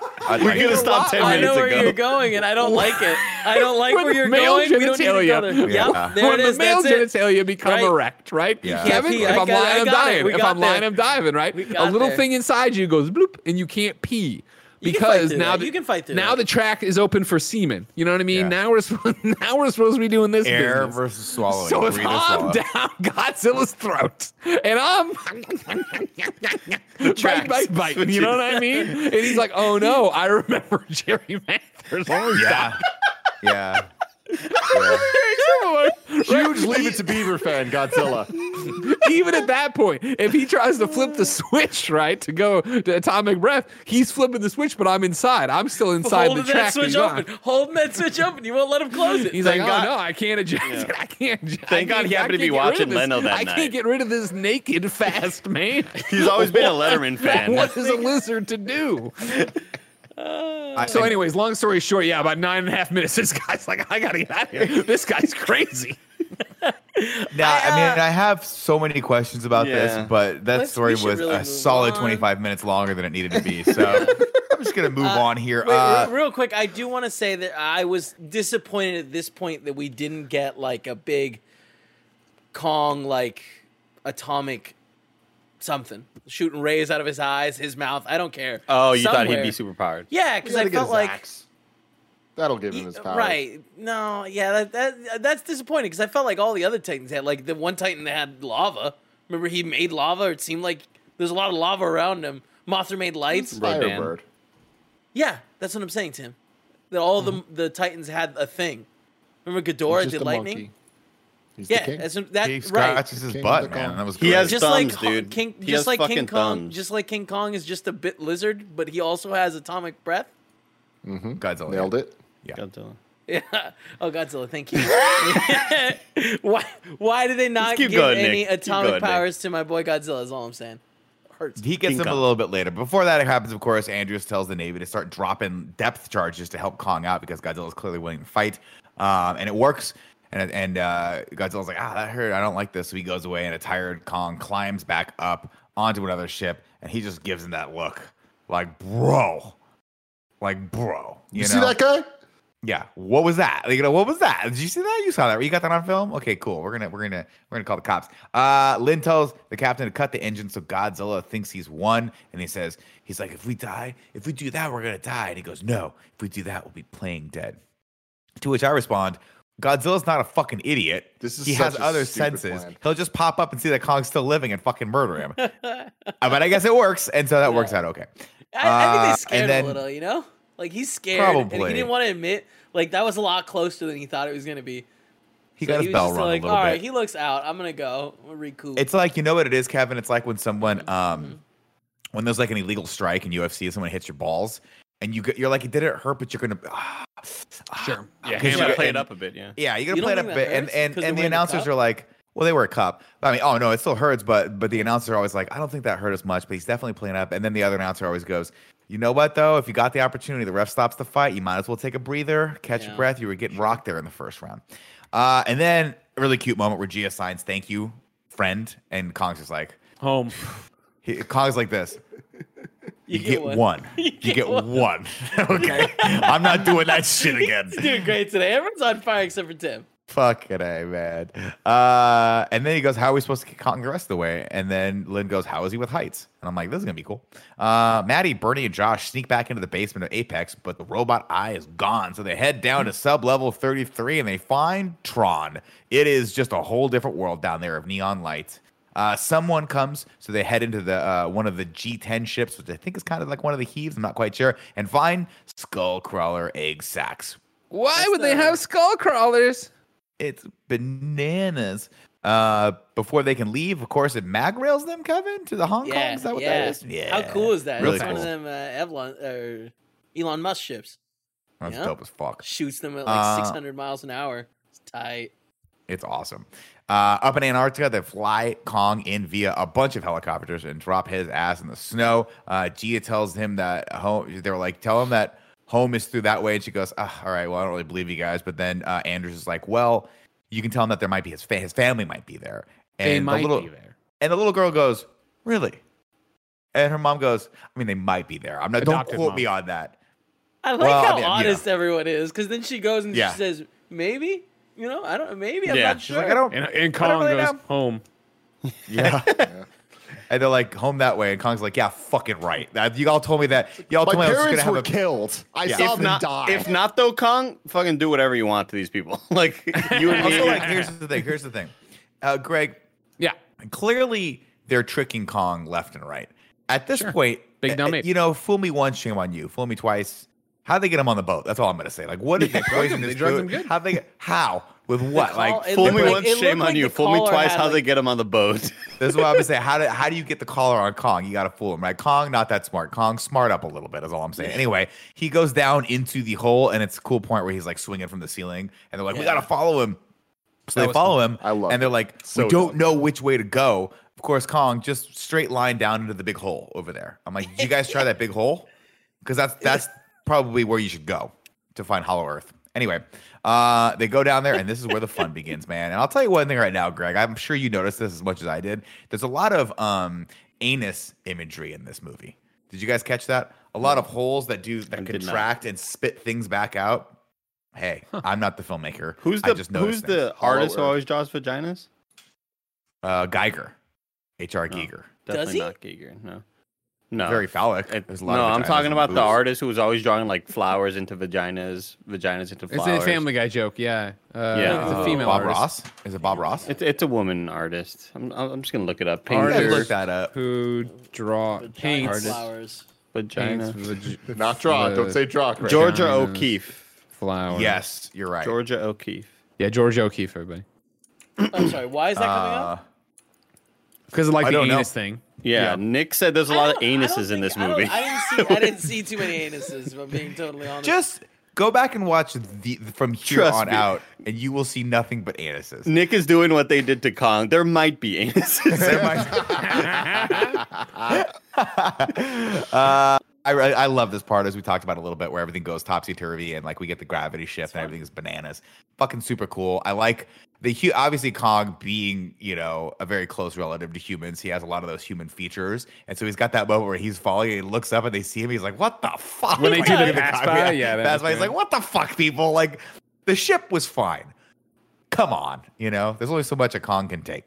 Well, she told him all this and he just went home. And she's like, yeah, home. All right, just jump. Just go. Fucking go. It's like, fine, whatever, we'll just keep this movie going. You're gonna fall, the gravity's gonna inverse, but it's gonna be okay. Home. All right, Colin, here's a banana. Go. And then lands. He lands. They pop into the Earth core. Apparently, there's a sun down there. I'm not quite sure how that one works, but maybe it's just the molten lava of the. I think it was the molten lava was what we're supposed to extrapolate. Yeah, but I had the same thing of like, what the hell's going on? Remember the hit movie, Nick? The Core. Fuck yeah, I remember that movie. Did I watch that yearly just to feel right? Are you kidding me? Don't forget, I told Aaron Eckhart when we met him at that time. I think Greg was interviewing him. I was there. And as we were miking him up, I said, I just want to let you know, I'm a huge fan of The Core. And he says, I'm sorry. He said, I'm sorry. He apologized to me. And I was like, wow, that was insulting because I like. I saw that movie in a dollar theater with my uncle, and we were just stunned at how quickly everybody mourned their friends' deaths. Their friends died. 2 seconds later, they're like right back on the mission. Andy, when you're on a mission with The Core, you don't have time. Andy. Yeah. Yeah, you don't understand risk that way. You really don't. Of course, Kong runs around looking for his family, and it's actually really sad and beautiful until a fucking demon attacks him, and then Kong smashes it, and then another demon attacks him, so the humans come to free him by shooting missiles at it, and then he snaps its neck off and drinks its blood. And someone goes, ew. Fucking metal. And I'm like, yeah, it was gross. So metal. This like actually grossed me out, because I just thought about like, him like licking the other tongue, like eating the tongue, and I don't know. The imagery, the sound effects were disgusting, but again, this whole sequence makes me want more Kong fight sequences. I think it's more fun to watch Kong fight things than it is for Godzilla to fight things.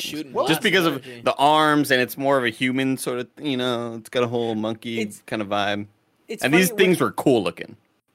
I thought that fight scene was really cool, but I think that earlier when Tim said that it was a wasted opportunity not to have a fight down there, 100% right. It would have been really cool to see Kong in his full element flipping up and down while Godzilla just stands there fucking confused. Not able to sign a goddamn thing. Not even home.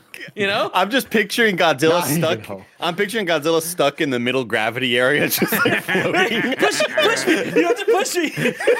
Yeah, he's using his atomic breath to push himself back. Like, to get it. I loved this fight scene a lot because the creature designs were cool. I loved Kong's use of like the Donkey Kong down B type shit of just like the just ground pound beating shit on their fucking heads. Yeah. But I really loved the sci-fi ass anime ship going to shoot missiles, and it didn't just shoot missiles like we've seen in these movies previously where it's like psh, psh. This one's just like brrr, like missiles fucking flying everywhere like a Saturday morning Gundam movie. Dude, yeah, totally Robotech, totally like there's where one missile, why one when you can have 400 missiles? It's a cluster. It's cluster. Yeah. It's a good word. Very, but very again, cool. Like the moment of him grabbing the one thing, swinging and hitting with the other one, like that, that got a good pop from me here. Being like, fuck yeah, this is good. I want more fights down here. And then nothing really happened. I'm going to say this though, watching Kong fight, it did the thing when I watch people that are jacked in movies that do like cool fight sequences, like it stoked that thing where I was like, I should work out more, and then I didn't. I mean, it sounds like a little perfect intro to a little bit of Rank Those Abs. Ooh, were they born in labs? Now it's time to rank those abs. What's up, everybody? Welcome back to Rank Those Abs for the Godzilla in Review series. I'm gonna throw it out there, dude.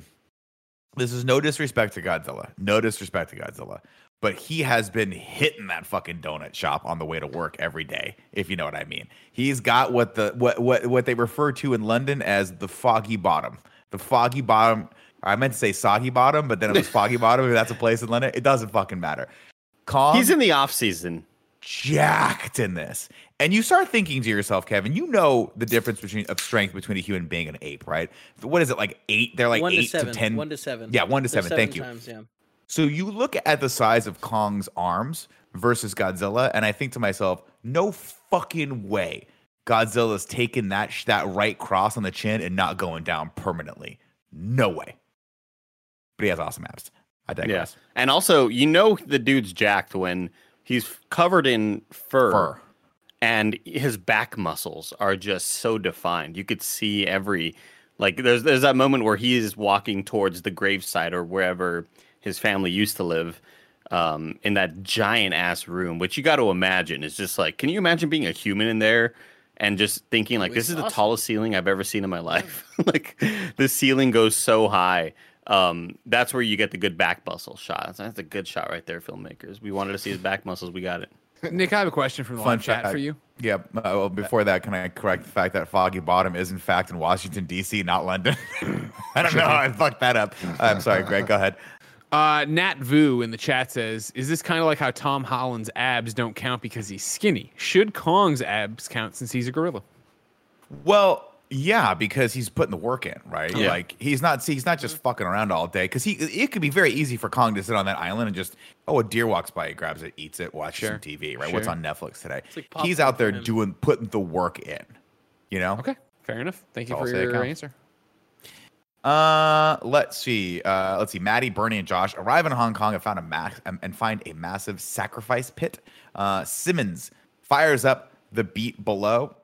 And ran Jax into, I don't know why I put beat below, and Jax into the brain to pilot Mechagodzilla. Now, I know you guys saw this coming, but I am stupid. And I was very tired last night taking notes. And when I saw the head pop up, I was like, this is the greatest movie ever made. I want to be clear. We didn't see it coming. They were building to it with the post-credit scene and stuff of the last movie. They did not build it up, and it was not foreshadowed in this, and we see the eye, and that's like, it is that sense. Thing. I feel like we did. I saw it coming. I got very excited. I told everyone in the room, "We're getting Mechagodzilla. We're not fucking around anymore." I threw my brimless hat on the floor, and I was like, "Yes!" I high-fived Thomas. Cecil looked at me judgingly. You said, Cecil, go get my other brimless hat. I need a different color. And he's like, which one? You have so many now. Of course, this is a proving ground. It's a training ground of some sort because Apex released the Skull Crawlers so that Mechagodzilla can train and spit, I assume, red atomic fire all over those things and just mess them all up. And then he splits one down and just puts all disgusting. And they released a big boy. That's like the Apex sort of Skull Crawler, not like the little small ones that Godzilla was King Kong was fucking around with the whole time. Oh, yeah. Of course, then they show the pilot seat that Ren's in, and you don't quite know what it is yet, but he is having a fucking orgasm rubbing one out over in that thing. Only problem, they don't have enough power to reach optimal levels, Tim. So that's why we got to go to the Underverse. There was a moment around here, like until they killed this dude, that I was like, are they going to set this up that Pacific Rim is also in this universe? And that could have been kind of fucking cool, but they didn't do that. No, it wouldn't. Those movies suck. Right? Of course, when they turn on Mechagodzilla, it sends the same signal to call the real Godzilla, who heads straight to Hong Kong. Question. Yeah. Why not just not include that noise? You know what I mean? See, I read it as more of like the second he feels the energy spike, he knows something out there is like could beat him, so he's got to go. So you're saying like when they turn on Las Vegas, he's like, "Oh shit, I gotta go fuck up." I think it has to do with like because they talk. So what I liked about this is they sort of touch on it a little bit, where when they go and they find the heads, they're like, "We don't really understand how this shit works, but we surmise that Ghidorah's heads like talk telepathically to each other." And that's kind of what I thought. Like the second that energy goes out, it puts out telepathic waves that says, "Hey, I'm fucking here. Let's go." Yeah, so they have to challenge each other. That's not a living organism. Also, I thought that the telekinetic shit was because Ghidorah was an alien. But you're missing the part where they took the skull and they atomized it and put it into the baby, and then the baby grew up on Earth and became super. The codex, yeah. You know, now that you actually say that, I know that like that was just a joke, but like the fact that Ghidorah's skull was in there as the base might have something to do with it. Yeah, well, I assume they were like we're hacking the DNA. That's why they had all the cool colored label or lights hooked up to it. Yeah, okay. they made some mention of that, and I was like, that's kind of cool concept because there's something in the DNA of the skull or whatever that allowed him to keep the communication. Anyway, thought it was cool. Kong heads down a giant mountain, which appears to be the source of, toward a giant mountain, which appears to be the source of the Hollow World's power. We get a great shot where he jumps over to the other side, and there's a finger that's like pointing to him, like he's pointing to it, which is cool. He's like, I think my parents are here somewhere. Spoilers, they're not. They're dead. The parents died. Yeah. Well, I think he wants to find his people, right? He was hoping to find more like him, and when he doesn't, and it's actually quite sad. Home. That's all he knows. That's all he cares about. I really want I want a movie that dives into like all the crazy like civilization stuff. Like in the last movie, the cave that Godzilla lived in. Like, give me something there. Like, call it like, oh, that was actually the Library of Alexandria. It was down there the whole time, or Atlantis. Like, I want them to go deeper in that stuff, because like that giant temple is clearly like that's people. Right? Someone built that. Yeah. It's so cool. Yeah. Yeah. I mean, yeah, we'll get to that right now. So he, of course, walks into the giant temple. He sees the handprints and realizes, I'll put my hands up there and I'll pry the door open. Similar to how when you were a kid, Greg, and you were at the automatic doors wouldn't go. You're like, fuck it, right? Pry him in there. Give him a little jump start. Yeah. You know, that's what he does here. And they're like, walks in, of course. Sir, we're closed. We're not making any more hot dogs. And you're like, oh, you are. You know it. When he gets in there, he discovers a vast throne room, basically, and an axe. He picks up the axe, and when he puts it into the ground, it charges up for him, and he sits down on his throne and roars. Fuck yeah, man! And King Kong, baby. Kong. Let's go. So, like, let's not dive too deep into this, Andy. No. But like, at some point, did his ancestors have a spike from a Godzilla-like creature, or was it actually Godzilla's spike? It was implied that it was not Godzilla that fought them. It was ancestors, similar things. Yeah. So presumably one had been downed or killed, and they mined it, spiked, had to make an axe out of it, I was like, that's interesting that they chose to give him a spike, but then at the end where he supercharges it, I was like, fucking metal, let's go. Come on, son. So did the Kongs build this place? I assume so. The other type of Kongs.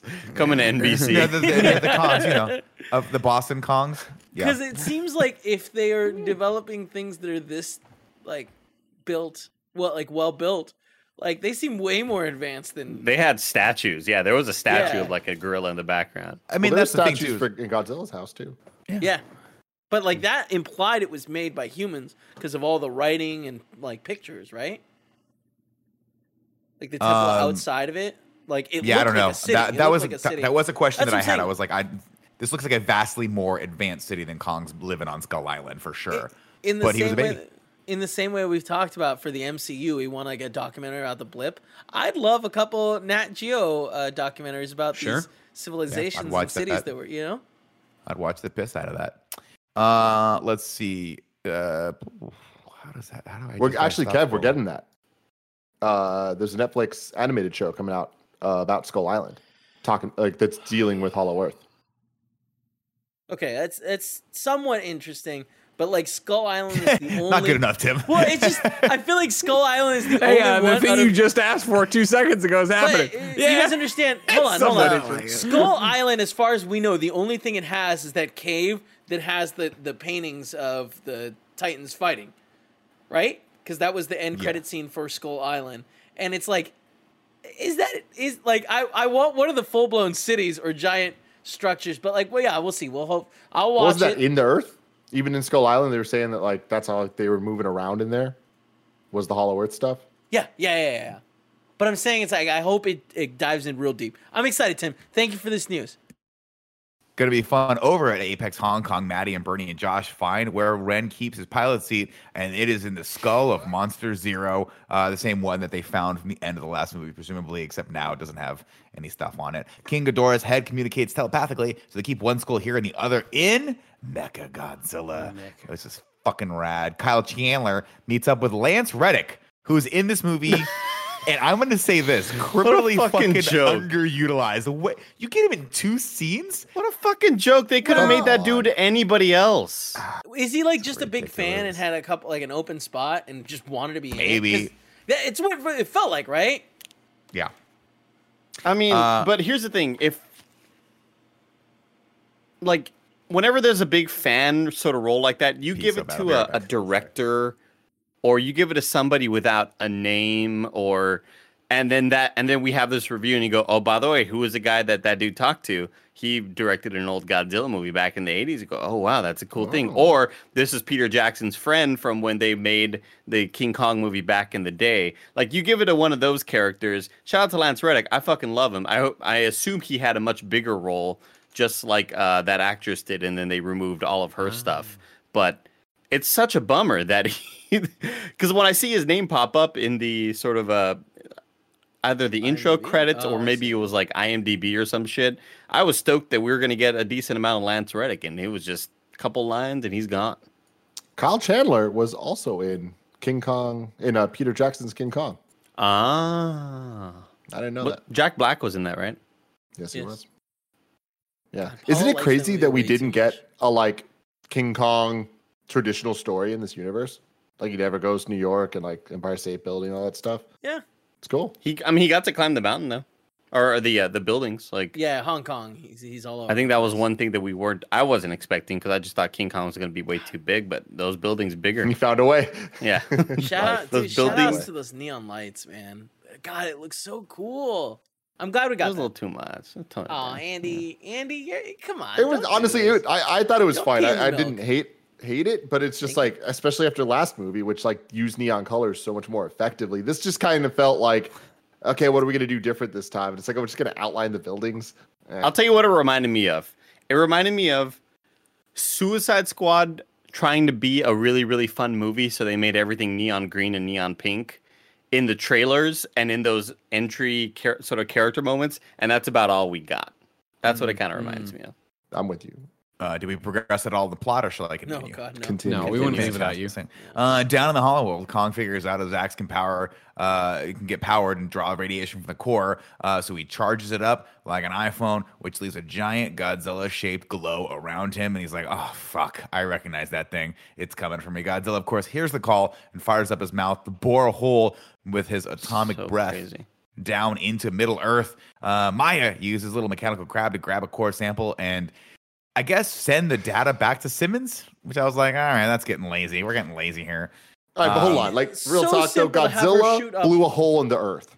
Like, that was fucking awesome. But it's also absurd. Awesome. It doesn't make any sense, Tim. Remember how the whole, like, Earth has this giant section that you have to, like, be in a special ship to go through? But apparently, you could still just blow a hole in there. It doesn't make any sense. Dude, that's strong. When you got that much Godzilla breath, you know what I mean? That's what you can do. Well, I did think it was cool that... I'm just saying Godzilla's cool, all right? No, he's not. The monkey would have looked at the ground and gone home, and then fucking the world would end. Well, yeah, that's his home. Turns out that's his home. You know what? He would have been right. Home can't just apply to everything. And when you look at it, go, oh, yeah, he's really got a point. Right. When you point down... and it's the hole that leads to the place where his whole family is from, that's right then. Thank you, Kevin. He knows. But that's not where he's from. He's from Skull Island. No, his family emigrated to Skull Island. They're from the hole. They did immigrate to Skull Island. They thought, they were like, you know what? The housing there, a lot cheaper. We're going to go to Skull Island. Great little place. Of course, the energy serves as a wake-up call to all the giant bird bat things hanging around, and they start attacking Maya and the team, who split. Simmons orders Ren to upgrade the energy and Mechagodzilla immediately so we can fire that bad boy up. By the way, really, really, really fucking stupid when what's her face? Isa or whatever? Isa Gonzalez. When she's like, everybody turn on these dudes, and everybody just guns points the gun at the little girl, and like all guns are trained on them. Yeah. And then the bats go crazy, and then the other guy is like, come on, get on the ship, everybody. Like, wait, you were just kind of trained to kill them and leave them there. I was very confused by all of this. This whole sequence is so stupid. It's all really wonky, but it does, in fact, Maya and her team, of course, try to shoot their way past Kong for no reason other than just to have Kong be able to crumple their ship like an empty soda can. Stupid. Of course, he grabs his axe and takes off down/back up to Godzilla. Kind of like that he jumps down the hole, but then the hole shoots him back up. Yeah, weird. Cool. Again. This movie's so dumb when you smell it out. But it's cool. It's funny, you know? Come on. Greg, you were a kid once. Remember that. I like the movie. I'm just saying when we describe it about jumping in the hole and getting shot out and all this stuff, it's funny. I love it. Maddie and the team find the cockpit but get caught while Kong climbs back up to the surface for round two with Godzilla. Now you're on my turf, homie. Get fucking got. The fight is dope. Calm straight fucking double kicks Godzilla in the chest and makes him choke on his axe before the Force awakens one of his blasts with the battle axe. I don't know what the hell I wrote there. Godzilla grabs his axe and flings it, so Kong straight bounces. He's like, I need that axe. Bounces up a building. Kong does some parkour to smack Godzilla in the face with the top of another building as both fighters go down. Maddie confronts Simmons, who cops to provoking Godzilla so he can prove that humans are the alpha. And I'm like, oh, wow. And then outside, round three. I do want to say really, really quick, you know, I love my boy Kong. But him jumping on Godzilla from behind totally wouldn't work. Like, those spikes would have just impaled you, but you jump on him from behind. But a cool move, though, very video game move. Throw a little rock over there, make the guard go, huh? What was that noise? He fucking got him, too. Godzilla got his dumb bat. Fucking idiot, dude. What a stupid dinosaur, dude. I can't even say home. Fucking loser. I was going to say, there was a scene where right before he did it, he looked at the little girl and he went, oh, jumped on Godzilla. I loved how long this fight is. I love that they let it breathe and they let both of them kind of have a back and forth. Again, it really felt like a WWE match where it was paced to allow moments to happen. There was a lot of variation. I like how wide so many of the shots were. I liked Godzilla, like we were talking about earlier, being a lizard, kind of like stealthily sneaking around a bit. Like, it's always cool to see something big still be sneaky. Yeah. And I think they did a really good job with that. But yeah, it's just like a super dumb fun cartoon. Of course, round three does not go well for Kong. He really gassed himself out in round two as Godzilla gets an early takedown with Kong not having the energy to get back up. So they just roar at each other for a while. And then Godzilla says, did we just become best friends? And legit bounces. Because there's only one alpha here and everyone fucking knows his name is Godzilla. Godzilla. I appreciate there was a winner. Like, yeah, I thought they were going to pull some bullshit and just have the Mechagodzilla fight, but they were like, Godzilla is the goddamn king of the monsters. It's not fucking fair. Like, he's got atomic breath. Suck it, Kevin. Go home. Kong's just sitting there being like, my best weapon is one of your, like, razors. Like, that sucks, man. Of course, Ren launches Mechagodzilla, his Apex Titan, and shit's about to go down, but the system fails and fries Ren's face off while Simmons monologues, but Mechagodzilla just goes, oh, I'm alive now, and just creeps up behind him, and everyone's like, oh, fuck, and it straight murders his ass. Let's see, ladies and gentlemen. Is this Ghidorah? Yeah. Is this a Ghidorah V2? I would say so, yeah, right? Yeah, I feel like they now, this is where it gets murky, because they're like, oh, the computer's still controlling it. I was like, no, it's not. It's not. This thing just came alive. We don't understand their technology or their biology. This thing is an alien species that was probably, if you have to think about it, shot from whatever planet he was on just to get him off the damn planet. Sure. Landed on ours. Doomsday style. Yeah, exactly. That was the one laugh. That was like the one out loud laugh I had when the dude gets murked by the guy, the pilot kind of inside of Mechagodzilla or whatever. And then Bernie goes, damn, I wanted to hear that speech. That was had a good chuckle out of that. Ladies and gentlemen, welcome to the co-main event, Godzilla versus Mechagodzilla. Josh starts trying to figure out the password. He's like, I know what I can do. I can figure out the password to this super advanced Apex system so I can shut it down. I'm like, that's going to have at least three guesses, and then you're locked out of the whole system, buddy. Try it out. Pour the alcohol on it. Fucking stupid, dude. It does have three or however many guesses and locks them out. There is a moment where he's like, I don't know, dude, I took a class on HTML. Like, I really don't know what the fuck I'm doing. And, yeah, it's so dumb that it's like, oh, I used to all of this is stupid. All of this is just give him something to do. How cool was it to see Mechagodzilla fucking just do, you know? Big arms, way longer arms and stupid-ass dumb Godzilla. I wish his body wasn't so thin and, like, wimpy looking, you know? Yeah. But what are you going to do? I feel that.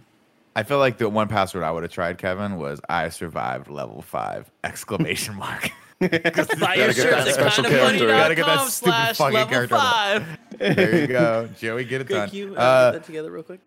Yeah, we'll work on it. Andy, please get that thumbnail.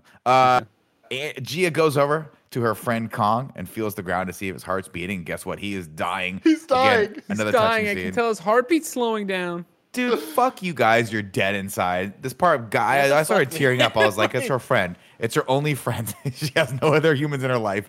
She needs this thing. Not a human. Like, yeah, I mean, he's close enough, right? They share like 90% of our DNA. True. Anyway, Lynn remembers something Maya said about the heave ships back in the day, a little throwaway line where she was like, oh, God, there's so much energy. We could light Vegas with these things. And you guys, if they can light Vegas, we can go to Vegas. And we can put all of our money on the roulette table. He's dying, so he's like, I'll use it as a defibrillator. This is another moment where it was a dumb line. It was a dumb line, but I really enjoy how they had set it up. And like how she was like, we need something that could light up. Las Vegas for 2 weeks. Las Vegas, and it's like, no. Oh, I remember they said that earlier, Tim. Yeah. Which totally made that awful line from earlier worth it, of her being like, you could pretend to be impressed now or whatever. Like, yeah. I fucking like. I hated her. I'm glad that she's been removed from most of this in review so far. Yeah, she only has 3 scenes. There's no point for her character to be in it at all. But I digress. Right? Well, actually, that's not true. They needed to be sort of. Actually, no, it's not true at all. They didn't need it at all. Nothing mattered. There was no need. There was no need. You're right. This is, Lynn has a cute moment where he's like, he like pulls Gia aside and tells her to be brave. He's like, be like me, and he signs the what he thinks is the word for hero, but it really it's coward, because she was talking shit about him earlier, and I got a laugh out of that. Mechagodzilla hands real Godzilla his ass. So Lynn fires up the heave and jolts Kong back into the gosh darn fight. Gia tells him that Godzilla is not their enemy. He's like this one. He's like. He's not their enemy. The other one's their enemy. Wipe that mechanical lizard's fucking ass out. And Kong was just like, "Let's go, motherfucker." He put the. Greg, how do you not like Kong? Like, he's just down to fight. Like, he literally, like, he wakes up from dying, nearly dying, and dude, they're like, no, "Hey, Kong, remember that guy you were fighting with? Fucking, we're cool with him. He's not the bad guy. Get the big metal, and he's just like." And then, guys, right. I fucking kid you not, I was like, I'm sold on this movie, Tim. I know I'm going to take a lot of heat because I'm sure people out there are haters, but I'll defend this movie to the day I die. Greatest movie ever made now. Jesus. I was not. I was 99.9% in until Kong got up, and I shit you not, pulled a fucking Riggs from Lethal Weapon 2 and smashes his dislocated shoulder back into place. And I was like, make 20 more of these movies. This is amazing. Put him in a straitjacket and bet he can't get out of it in under 5 minutes. Let's see. Then Mecha is about to spit fire down Godzilla's throat, but Kong jumps in to save the day, and together they start fucking that lizard's ass up. Kong grabs his axe and starts to hack the machine down, but it ain't getting the job done because nothing could stop Mechagodzilla, or so you thought. Then we go over to guessing password scene was stupid, so Josh takes Bernie's whiskey and fries the circuit board. And for a second, Mechagodzilla's like, I don't know what's happening to me. At this point, I want Mechagodzilla to kill everybody. Yeah, like I want him to kill the credits. Let him win. Yeah. But instead of doing that, it gives Godzilla the opening he needs to supercharge Kong's battle axe with his atomic breath, which Kong uses to hack Mechagodzilla limb from limb, and then finally from basically neck to nuts, just cuts him in half. Amazing. And then, of course, let's see. Oh, that's cool. Then finally, so impressed. With sometimes I go off script. But of course, the final blow he does is he takes the head and rips it out, just like Predator did. And the Predator was like, and everyone's like, I don't want to fuck with that thing. I love that you like the fight isn't over until something gets decapitated. You know? Yeah. I really was. This is where at the point where I wanted subtitles to pop up. Like I wanted Godzilla to be on the ground and be like. But it says like my man or something like that on your left. Let's see. Maddie introduces Bernie. Everything's done. So now Maddie introduces Bernie to Kyle Chandler, and Bernie invites him on his podcast. And I'm like, hey man, shoot your shot. We got Robert Kirkman yesterday. Fucking like anything can happen. It's a huge deal for us. Kong takes a hot second to catch his breath, but Godzilla roars him back to life, and the two square off one more time. But then this time, Kong drops his axe, and both titans do the respect nod. You know, the shot, weird reverse shot with the fucking sunset. So he just walks off into the sunset. Yeah, Godzilla just pieces out. Okay, let's go. Yeah, the shot of Godzilla on the right side of the screen walking away with Kong in the back, where it's like the close up of Godzilla. Yeah, such an awkward, weird shot. We didn't need that. And then down. Oh, sorry, Ken. Go ahead. Oh no, I was just saying that's exactly the moment where I wish they had come up to each other and just in the and it just punches in, fucking cut. The end of the movie, you nailed it. There's no like, hey, my bad, dude. Misunderstandings, dude. Home. I want it all. Down in Hollow Earth, of course, we get a little time jump here, and everything's going well. Kong is swinging around, having a good time, while Gia says he's finally home. And I start to wonder to myself, how does this little girl, do they not have school for her? Does she not have a school day, or is this just summer break? It doesn't matter. Cool song plays. All I want is the air that I breathe, and we're done. Put it at number one. Wow. Haiku interview. I mean, Nick's making a lot of sense. Is that King Wiener? Can we see That's King Wiener? Right there. He's on his way for food now. Instead, you can go to kindoffunny.com/home. 7 syllables in the middle. You need 5 for the first and last line. If you're not poetic, no need to fret it. Haikus don't need to rhyme. Haiku in review. Haiku in review. Everybody. Fuck. You go to patreon.com/kindoffunny to write your review in haiku form. Joe Mertens says, apes love the hollies. The air that I breathe still slaps. Kong is still the king. Travy Nick says, join the Patreon just to send in my review. No more words. Monkey. They also put a real one in. Kong is a sad boy. In Hollow Earth, finds new toy. Rex the Mech's big ploy. Oh. And of course, Miscellaneous coming in with a plot in haiku. With Kong's stay ending and Godzilla defending, a fight impending. Skip this in the script. How'd they get him on that ship? Kong can talk? Oh, shit. Let it rip. Oh. To beat Gorilla and take down OG Killa, Mechagodzilla. Greg, they get their shit wrecked. Website. Then they double team the mech. Robo bitch gets checked. I guess that's a wrap until these two beasts come back. Damn, this movie slaps. Miscellaneous, man. Coming through, right? Like always. Now it's time, Nick, for Kaiju in Review. Where's my phone? Give it to me. Hold on. Here we go. Kaiju. Here we go. I'm almost there. Almost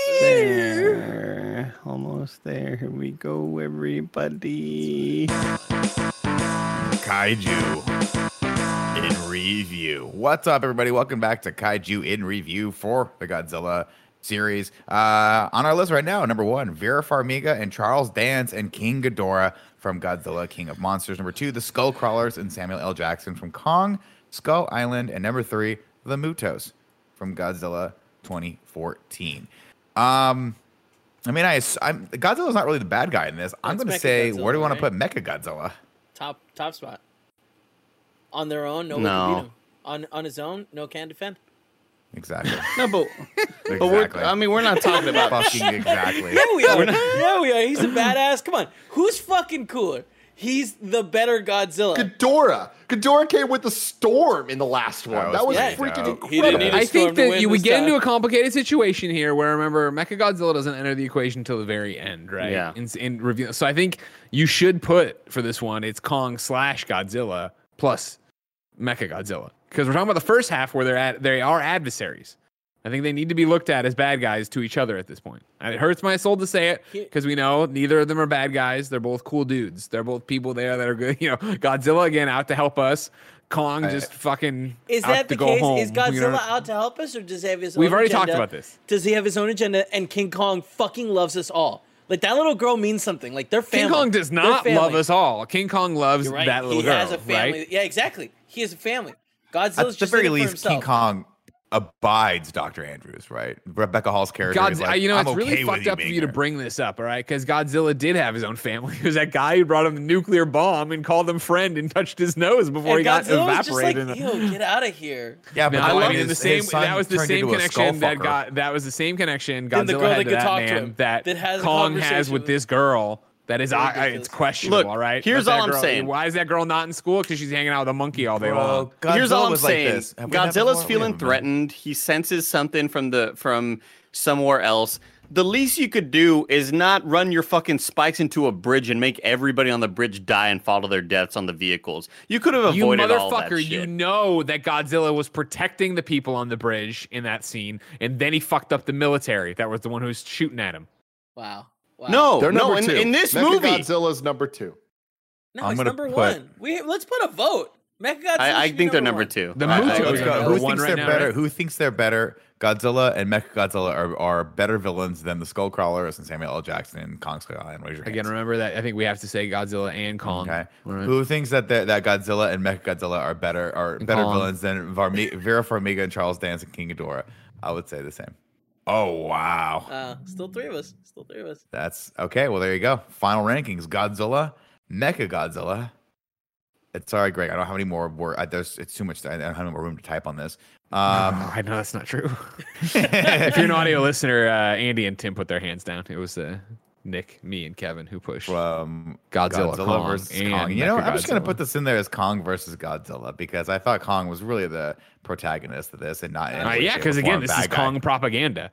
Wow. It was very clear. They're like, what exists in the real world right now? Oh, fucking apes do. So we should protect them and help them out. Let's make a piece of pro-ape propaganda here. I don't want to your daughter. It might eat her face one day. We all heard that 911 call back in the day. We're not going to chimpanzee. Unless her How many people have died from snake bites, Greg? You know how many fucking people have died from snake bites in Arizona alone? Do I need to call out the fact that even though you tried to do it in the really comical session in the morning show, snakes are not just lizards without legs, as you said. All right, so I don't think this actually stands either. You know what I mean? Godzilla is closer to Boris the tortoise than he is a snake. All right, but both are closer to further away from humans than King Kong. Where do we rank them? Yeah, I know. We ranked them at number one, 100%. No, the whole movie. The whole movie goes number one. It was amazing. The entire time, I had a blast. I do this. I'm with Kevin on this one, right? Tim, are we at that point yet, or do another podcast? Now it's time to rank the movies. Number one, Kong Skull Island. Number two, Godzilla King of the Monsters, and number three, Godzilla 2014. Kev says number one. Nick, where are you at? I would say number one, too. I thought this movie was super fun. I think it's the right amount of time that we spend in a movie like this, like an hour, 40 minutes or whatever it was. I thought it was great. I had a great time. The only thing that was bummer for me about this was I wasn't sitting in a theater with a giant freaking enormous popcorn and Andy sitting next to me with that pocket candy. You can't call no. You can't call it that. You just let it go. Like we're better Andy's than pocket candy. I would put this at number two. I liked Kong Skull Island more, I think, as an overall. I really liked this movie. I had fun with this movie, right? But like if you were like, let's watch one of these again, I'd be like, let's watch Skull Island. I liked Hiddleston, I liked Samuel L. Jackson, I liked Brie Larson, I liked what's his name? John C. Reilly. Like I like that supporting cast in a way that I do not like the supporting cast of this one. Andy Cortez. I agree with Greg wholeheartedly. Yeah, like I said earlier, I would put it at number four. I like all of these movies. I enjoy all of them to different extents for different reasons. And I just think that if this one were the only one, I'd be like really on it. But I think it being the fourth movie of this really brings it down because there are cooler elements in the fight scenes in all three of them, I think, than scenes we see in this. But they're cool fight scenes in this. What's insane about it? These movies aren't great. Everything. They're all fun. You're right. They're not great. That's why this is the best one. Andy, I thought you were on my side on this one. You fucked me.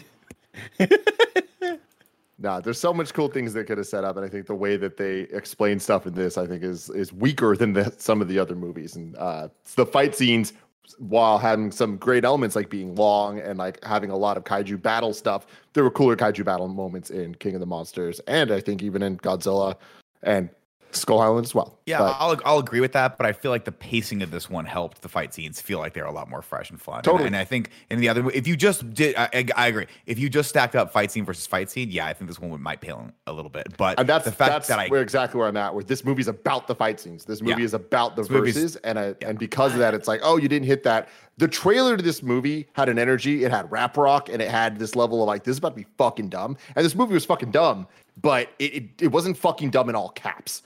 Like, I feel like it was a little too restrained. Oh, that's it was to me. I thought it was bonkers, and I love it. And I was gonna say, I think just to clarify, I liked the fight scenes in this more than the other ones because it wasn't surrounded by all the filler. It was just get to the planet of the fucking middle, people on the planet of the fucking middle of the earth, whatever the hell it's called, home, and then get back to the cool fight scene. And for me, that had more of an impact because it kept you in the sort of. I just felt like this movie moved along faster, and I liked it. I really feel like the last fight scene that we got here was so cool, and it had two layers of cool where it was like Kong versus Godzilla. We got that climactic thing. We got an answer. Like at the end, Kong's got his sad little face beaten in. He's dying. And then we're suddenly they're like, you know, that was cool. Let's ratchet up one time. And it wasn't just Godzilla just fucking shooting solar flares that got him the win. Like Godzilla then gets his ass beat and they got to team up together. And I thought the action here was way better than any of the movies so far. And me and Kevin. The rankings are Kong Skull Island #1, Godzilla King of the Monsters #2, Godzilla 2014 at #3, and #4, Godzilla vs. Kong. Will we get another movie in the MonsterVerse? Wait, is that how we ranked it? Wait, we didn't. No, it's not. Right. Sorry, no, not at all. That's not right at all. That's not right at all. I think number 2 is Godzilla vs. Kong. Right? Is that what we're putting it? Yes. There's a lot of talk and a lot of just. Yeah, I was like, damn, just fucking. What was the second part going to be? What was the second part going to be? There's a lot of talk and a lot of what? Huh? Yeah, you know what? I'm over it. But yeah, Tim, you and me underwater, 10 minutes, both naked. Who wins? Oh Jesus! Fucking definitely you. Tim. I'm done with it. Like 15 minutes. Tim's not showing up to that. That's for sure. Dead. Tim's staying home on that one. Greg can beat Godzilla. We've because I'm doing the same thing to Tim. I'm trying to get in his mouth. Till next time, guys.